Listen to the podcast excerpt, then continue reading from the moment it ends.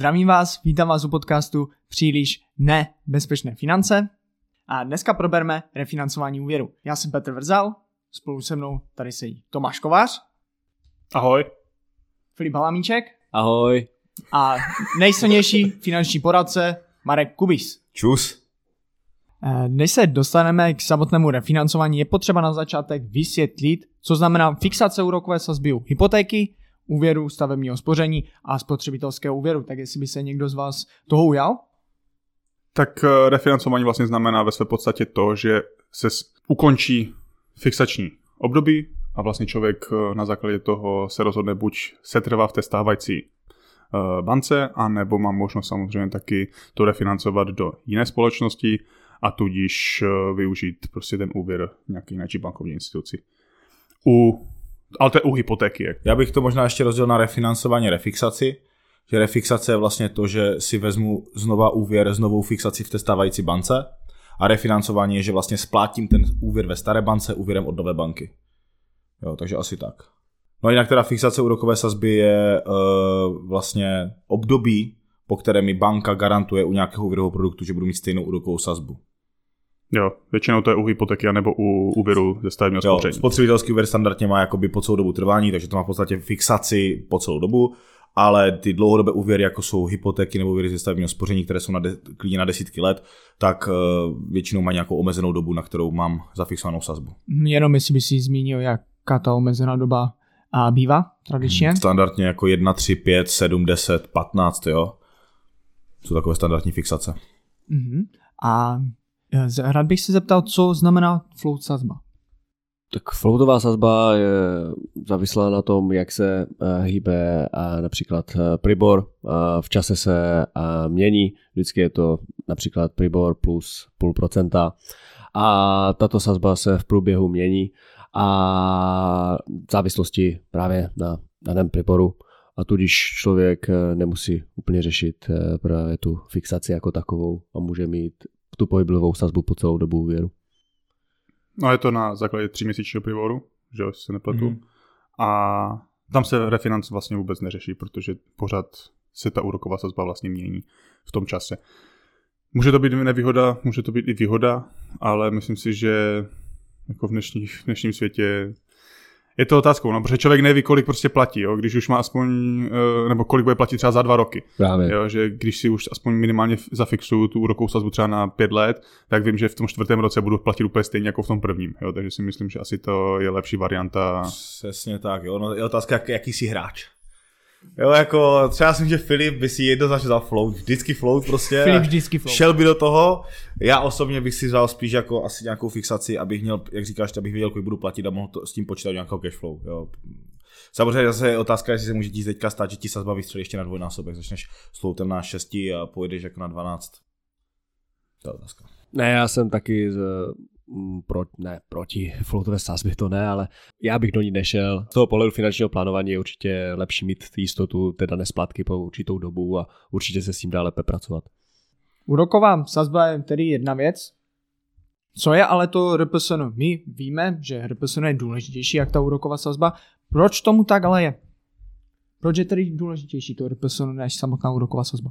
No, protože s tím úvěrem můžou být spojené nějaké další náklady, ať už jsou to nějaké poplatky, po, povinné pojištění a tak dále. A to je vlastně e, zahrnuto potom v tom RPSN. To znamená, já můžu mít úrokovou sazbu třeba u nějakého úvěru 6%, ale RPSN, protože tam jsou ty další náklady 7,5%, a nebudu mít úvěr, který má úrokovou sazbu 6,5%, ale nejsou s tím žádné další poplatky, čili RPSN je taky 6,5%. Takže to RPSN je vlastně ten ukazatel, který mi ukazuje celkovou nákladovost toho úvěru.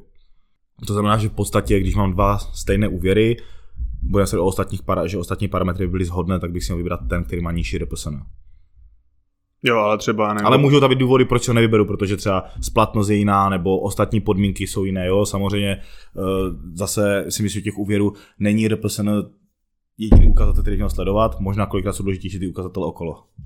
Ale vlastně ta jistina se neúročí tím RPSN, ale tu úrokovou sazbou, protože ty poplatky nebo tady tyhle další služby jsou vlastně kdyby zahrnuté Jako jasně, ale, RPSN. ale, ale to RPSN ti po, počítá, jako Celkovou kdyby se, no, kdyby se Ano. úročila ta jistina. Tak, jo, takže t- jako Jo, ale třeba tam je poplatek za, za zpracování a to je třeba fixně nevím, tisíc korun, jo, u toho No, úvěru. Tak to je taky zahrnuto v tom jo. Ale neplatíš to vlastně kdyby v těch pěti nebo v těch 25 letech. Jako No ne, ale musíš brát, že ty to, ty to jakoby, na, na začátku. ty jasně. prostě tebe zajímá, kolik si půjčím a celková zaplacená částka. Já vím, já vím, Jo, ne, jakoby, já vím. to je pak v tom vznikne bordel, že pak je, cel, pak měl, kolik si půjčím, kolik zaplatím na úrocích a kolik na dalších poplacích. To je prostě kolik zaplatíš Jo, celkem. jo, jo, jako já neříkám, je to vyřešeno. Jo, jo, akorát si chtěl prostě upřesnit, že že to není rozložené do, do toho času, ale Jo. že to prostě může být i poplatek právě jako na přestupu prostě za zpracování nebo něco takového. Odhad a tak dále. A další věc je, co je rozdíl mezi RPSN a úrokovou sazbou, tak je, že úrokovou sazbu, nebo ten, ten úrok si člověk může vlastně snížit, uh, o to se může snížit daňový základ v rámci uh, úvěru na jasně, bydlení. jo, jasně. Jo, RPSN vlastně si nesnižujeme, snižujeme si úrokovou Ano, sazbu. za, za, zaplacené úroky, no, ne, zaplacené poplatky. Jo, zaplacené úroky. Přesně tak.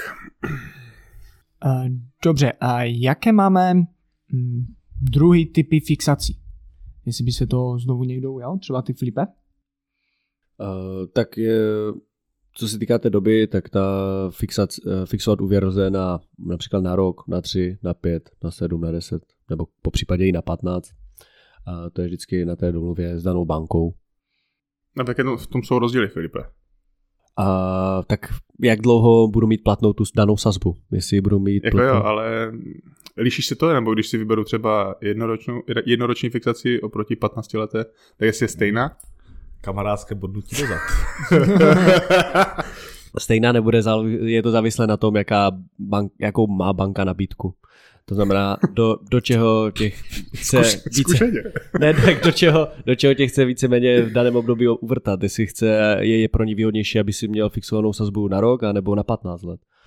Třeba teď, si, teď jsme v období, kdy ta je sleva, v úvozovkách na té úrokové sazbě, a když budeš mít kratší fixaci. Ale když jsme byli dva roky zpátky, tak byla v úvozovkách uh, sleva za to, když ta fixace byla No tak kratší. ale přece jako pokud, eh, nebo takhle si, aspoň si myslím, že se jako takhle přemýšlí v těch bankách, tak jako eh, pokud by to bylo teda nejvýhodnější pro tu banku, tak přece by dali tu eh, nejnižší možnou sazbu na těch 15 let, protože budou vědět, že prostě za 15 let nebo za těch 10 let budou úrokové sazby třeba zase zpátky na těch 2%. No, Tak tak to to, bude to, výhodné. záleží, to takhle jako nejde říct. Jo. Ta banka do, toho, do té cenotvorby promluvá spousta vlivů, to by bylo asi na samostatný díl, jako jak, jak se tvoří úroková sazba, ale určitě, určitě to nejde říct takhle, že na 15 let je to automaticky jako... Ale spíš oni předpokládají, že jako ty úrokové sazby půjdou zase dolů. No, za 15, jako 15 let Proto strašně jsou ty- dlouho, jo, jako... 15 let je strašně dlouhá doba. Já vím, ale tak ty říkáš teďka jako, že uh, ta banka mm, podle toho, do čeho tě chce v uvozovkách uvrtat, nebo jako, že co No ti jasně, chce jako jasně. nejlépe nabídnout z jeho pohledu, tak z mého pohledu jako teďka přece logicky, kdybych to, kdyby to bylo z té pohledu té banky, tak bych nabízel těm klientům prostě nižší úrokovou sazbu na desetiletém horizontu, protože vím, že prostě, nebo předpokládám, Ano, že to, za- to že Tak taky... zase to jako musíš brát do toho třeba i to, že dneska klient může refinancovat kdykoliv během fixace. to je právě... Jo, a teď ta No, banka no. do toho jako zase musí říct, jo, já mu to napalím, moc si to vezme na 10 let, ale za dva roky mi stejně uteče. Jo, to bych nechal být, jako jak Jo, banka, já jak vím, banka vím. tvoří sazby. Ten, jako ano, obecný rozdíl mezi délkou fixace, jestli jsou 1, 3, 5, 10 je prostě v úrokové sazbě. Jo, většinou nejsou všechny stejné, záleží na dané situaci. Ale jako myslím si, že se to mění hlavně v čase, jako že to není jako z pravidla, že kratší fixace, eh, levnější úroková sazba, Ne, to záleží Ne, fakt, ne, jak ne. ta banka zrovna jako cítí. Jaký, no, Záleží přesně, no. na té dané situaci. přesně tak. To před to je úplně naopak oproti třeba před pěti lety, že jo? Právě, přesně. právě. Bylo za 2%. To je, Jak jsem slyšel, na 10 let 3%, ježiš, to ne. To ne, to musí dolů ještě. No jasně, a tak šup za 6, pojď mi. Dáme to na 5. Jo, tak. Někteří ty hypotéky nechtěli ani za 2%. No jasné, to, je ještě dolů na 1, To ještě to zpátky ještě, To ještě jasné, dolů. jasné, jasné. A vemu si radši fixaci na 5 let s úrokem 1,8, než abych si vzal třeba na, Na 10, 15 let za 2, nebo na 15 za 2. Ne, tak eh, třeba můj, já jsem právě potáčkový hráč a, a ten právě, když jsme se bavili o re- refinancování nebo refixaci úvěru, tak eh, 2,39 úroková sazba byla pro něho vysoká, říkal, že přišel covid, že to půjde ještě dolů.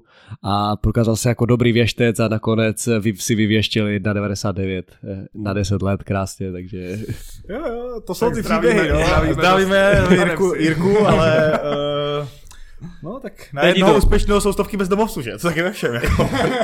Je to pra- to prostě zaplatí. To zaplatit musí ve finále, jo? Tady ty, To je pravda, tady ty pravda. srandy. Jo, jako určitě to Už nedoporučuji. bych tohleto klientům nedoporučil. Jako, Určitě jo. ne, určitě ne, ale Zkusme počkat, aspoň to víte, spadne. aspoň víte, pokud jsem ten hráč. Ani v investicích bych to nedoporučoval. Tak tam už vůbec. A, tak kluci, a přesuneme se opět k tomu refinancování. A kdy můžu hypotéku refinancovat? Uh, Standardně dva roky před uh, datem fixace. Vždycky záleží na té nové bance, jak mi je vlastně schopna dlouho odložit to čerpání toho nového úvěru. To znamená, dva roky, to není problém, už jsem viděl jako tři roky, ale obecně ty dva roky před uh, datem fixace to můžu refinancovat.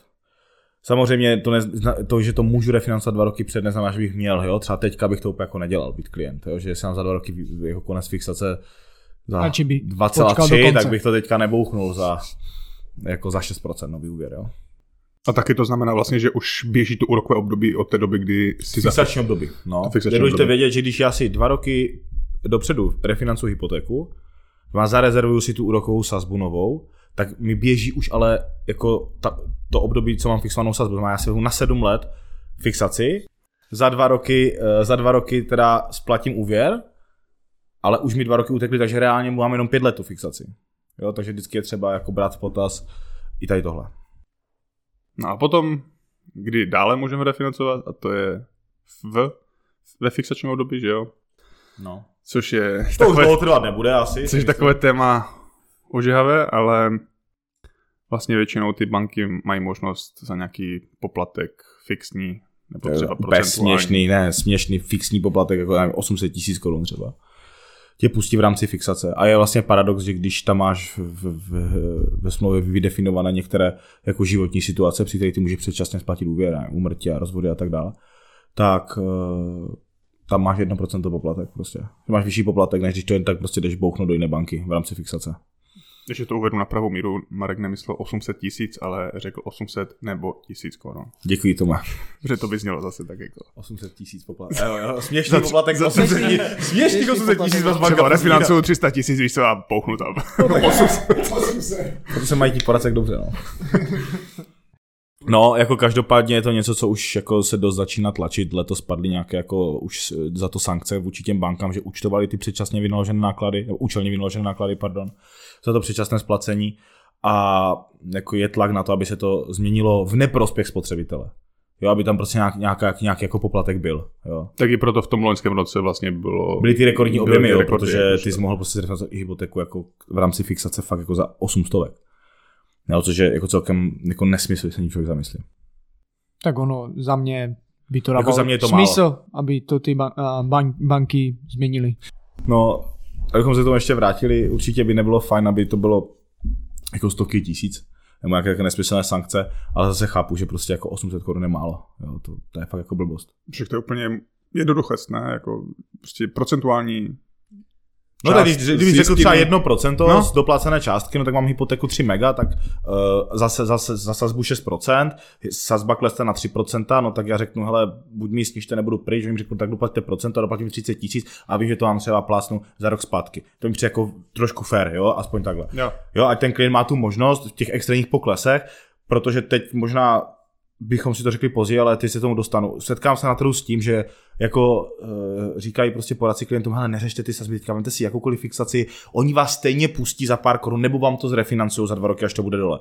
No a můžete se jako hodně rychle divit, že tak jako prostě nebude. Jo, takže rozhodně bych s tím jako nepočítal, když si dneska beru úvěr. Za prvé nevíme, kde ty sazby budou za, za dva, za tři roky. Prostě nevíme to, jako všichni, kteří tvrdí, že musí, nemusí, můžou být klidně jako prostě stejné. Uh, takže já bych rozhodně, když bych si bral dneska hypotéku, nepočítal s tím, že za dva roky z toho ze, v pohodě zrefinancuju na 3% prostě sazbu. Počítal bych s tím, že takhle to bude po dobu fixace, jak to dneska mám nastaveno. A když se to povede, tak je to jenom bonus pro mě. Přesně tak, znovu použiju to ožávé, nemáme tady křišťálové koule. Tak. to mohli vyvěštit. A na co jsem se chtěl ještě zeptat, tak to je to, jak byste popsali ten proces toho refinancování, aby si to posluchač, který ještě nikdy třeba nerefinancoval jakýkoliv úvěr, je, aby si to dokázal tedy nějak představit. Jestli byste to mohli popsat. Tak já řeknu asi, jak funguje proces. Nebo já řeknu úplně základ, začít včas.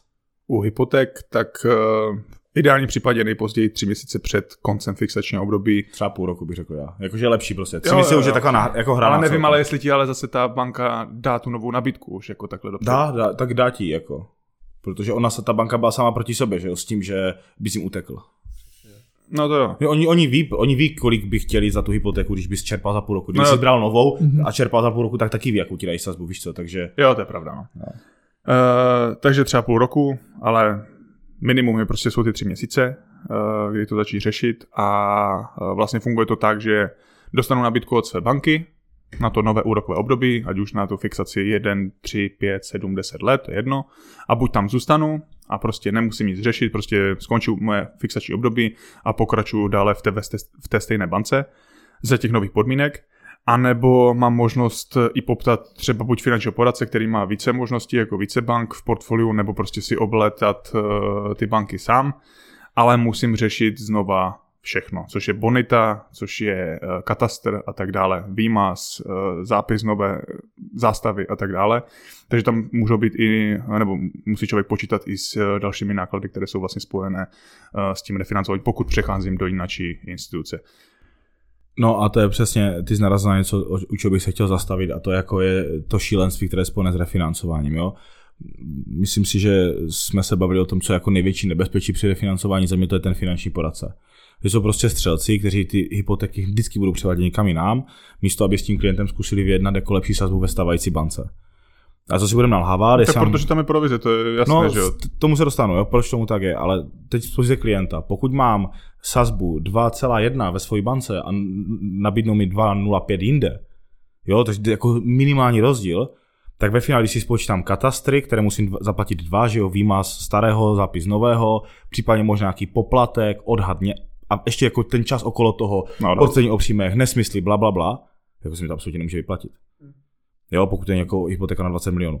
S- A je, kde je ten zakopaný pes? No zase je to, jako zase jsme u těch peněz, jo. Poradce má z nového úvěru provizi. Pokud vás jako klienta udrží ve své, ve vaší stávající bance, nemá z toho nic.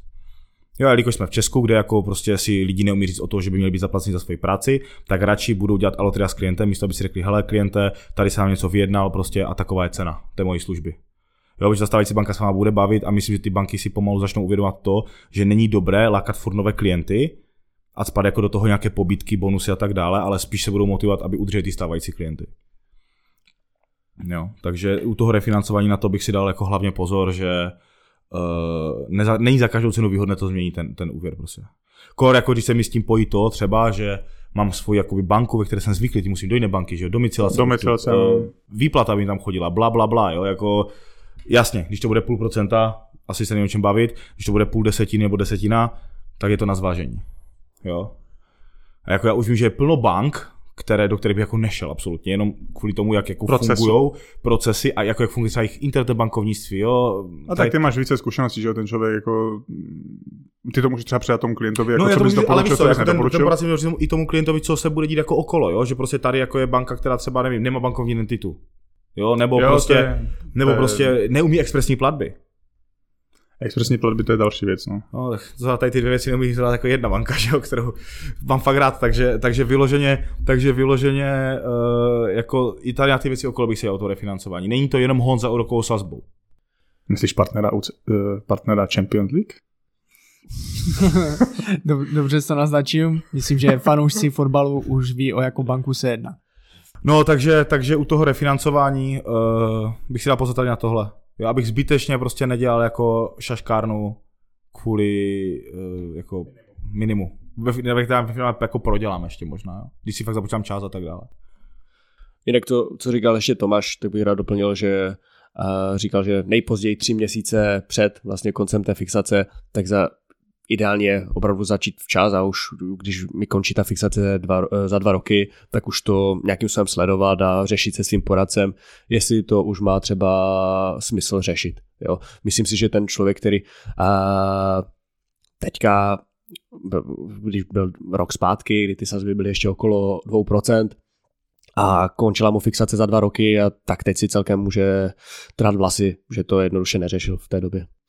Jako víš co, na druhou stranu, to, co se stalo, jako my jsme taky říkali klientům, hele, asi to půjde pomalu nahoru, i když máte fixaci za rok, zafixujte si to teďka klidně na 10 a už to máte v klidu, ale nikdo z nás nevěděl, že to střelí jako na 6, jo. Ne, to jasně, To že jako, ne. že bude válka na Ukrajině, taková inflace, energetická krize, bla, bla, bla, to jsme jako nevěděli, jo. Mysleli jsme si, že to poroste, což asi Ale ne takovým tempem. ne takovým tempem, Ne, ne, že to to jako ne. samozřejmě úlet, sazby 2% byl prostě jako nesmysl. Problém je, co já jsem viděl u těch klientů, že oni se to jako na to tak zafixovali, úplně zapomněli, jaké byly sazby v roce no. 2,8, 2,9, 2,10 a tak dále. A zvykli se na ty nízké sazby, že fakt, když jsme se bavili s klientem, hele, vemte si to na 10 let za 2,4%, tak řekl, ne, ne, to musí ještě dolů. No, tak ne, nemusí to jít jako dolů. Nemusí, to je no. Prostě nemusí. A to je teda u hypoték, co se týče spotřebitelských úvěrů, tak tam tím, že ta... eh, Tam je 1% z doplacené částky. tam je 1% max. z zaplacené částky a může to člověk refinancovat kdykoliv se mu zachce. Takže Přesně tak. Jenom bacha na jednu věc. Uh, můžete mít úvěr, který třeba má nějaké jako bonusové, bonusové a to i u těch, to i u těch hypoték, ještě pozor, můžete mít obecně nějaké bonusové věci k, tě, k těm úvěrům, jo? takže slevy na sazbě, nebo nějaké vrátky, akce a tak dále a tím refinancováním o to můžete přijít, takže na to bych si dal jako pozor. Jo? většina vlastně, nebo tady těch nejznámější asi takový ten koncept eh, je vrácení těch Splátek, úroků. ne- nebo no, něco na, ale po Ale na řádném konci až. doplacení, jo, Jo, takže, jo. takže tak, jo, každopádně uh, Ale pokud zase pokud by šly úrokové sazby razantně dolů a mám úrokovou Jasně. sazbu 15% a měl bych najednou 10 Sedm. nebo tak 8, určitě bych ho tak šel, jo. Dobře, už jste zmínili, na co si dát a pozor ohledně toho refinancování. Napadá vás ještě něco jiného, než třeba Marek zmínil toho poradce? Napadá vás ještě něco v rámci třeba toho procesu, na co si dát pozor?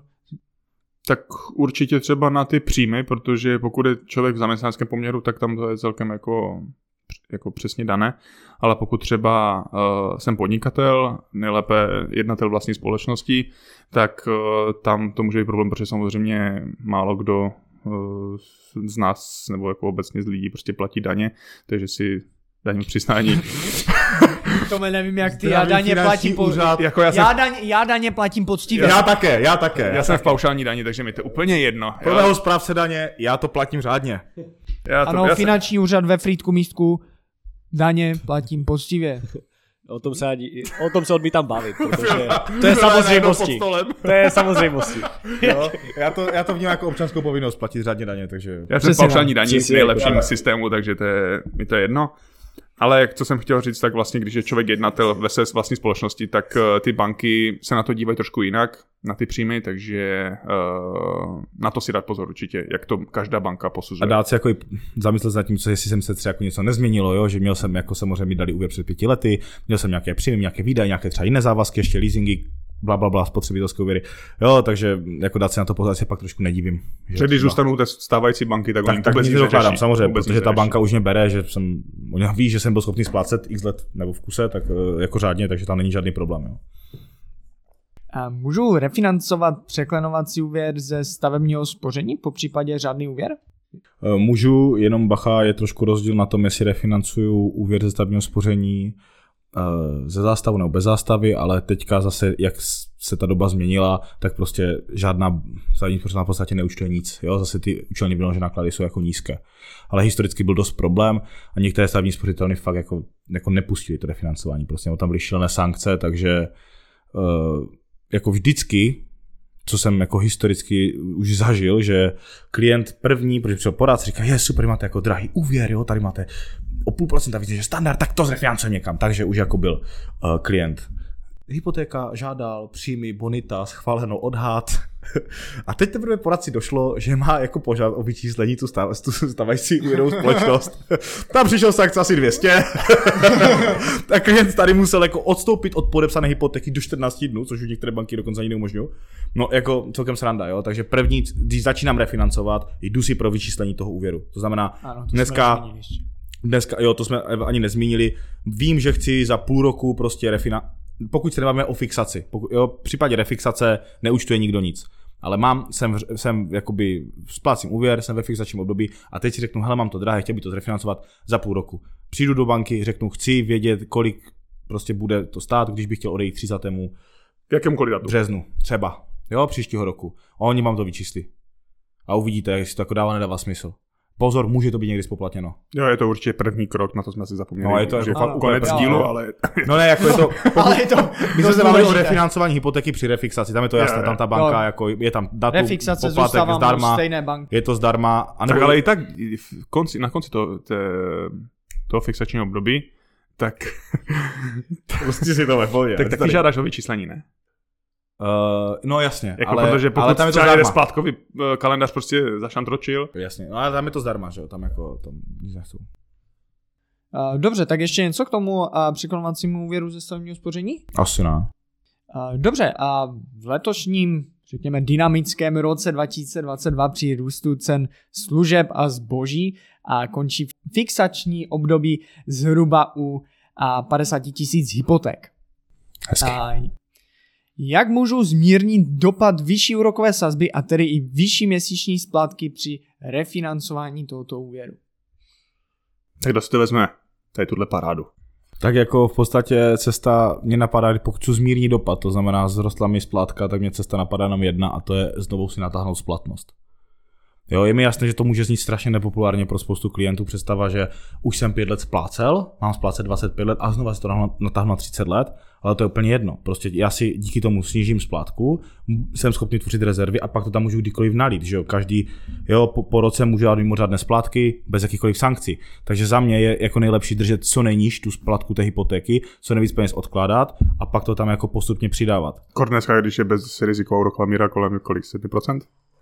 6,5%, jo, jako jestliže dneska jsem schopný jako uložit peníze bez rizikově za 6,5%, tak nedává smysl uh, jako cpat to prostě do, do té hypotéky, jo, natáhnu si znova na 30 let, pokud to umožňuje samozřejmě metodika banky a tak dále, protože záleží, kolik mi je let, že? Jako pokud mi, už mi je 50, tak to zkusím třeba natáhnout do to, na, to, na, to, na to, na co to jde.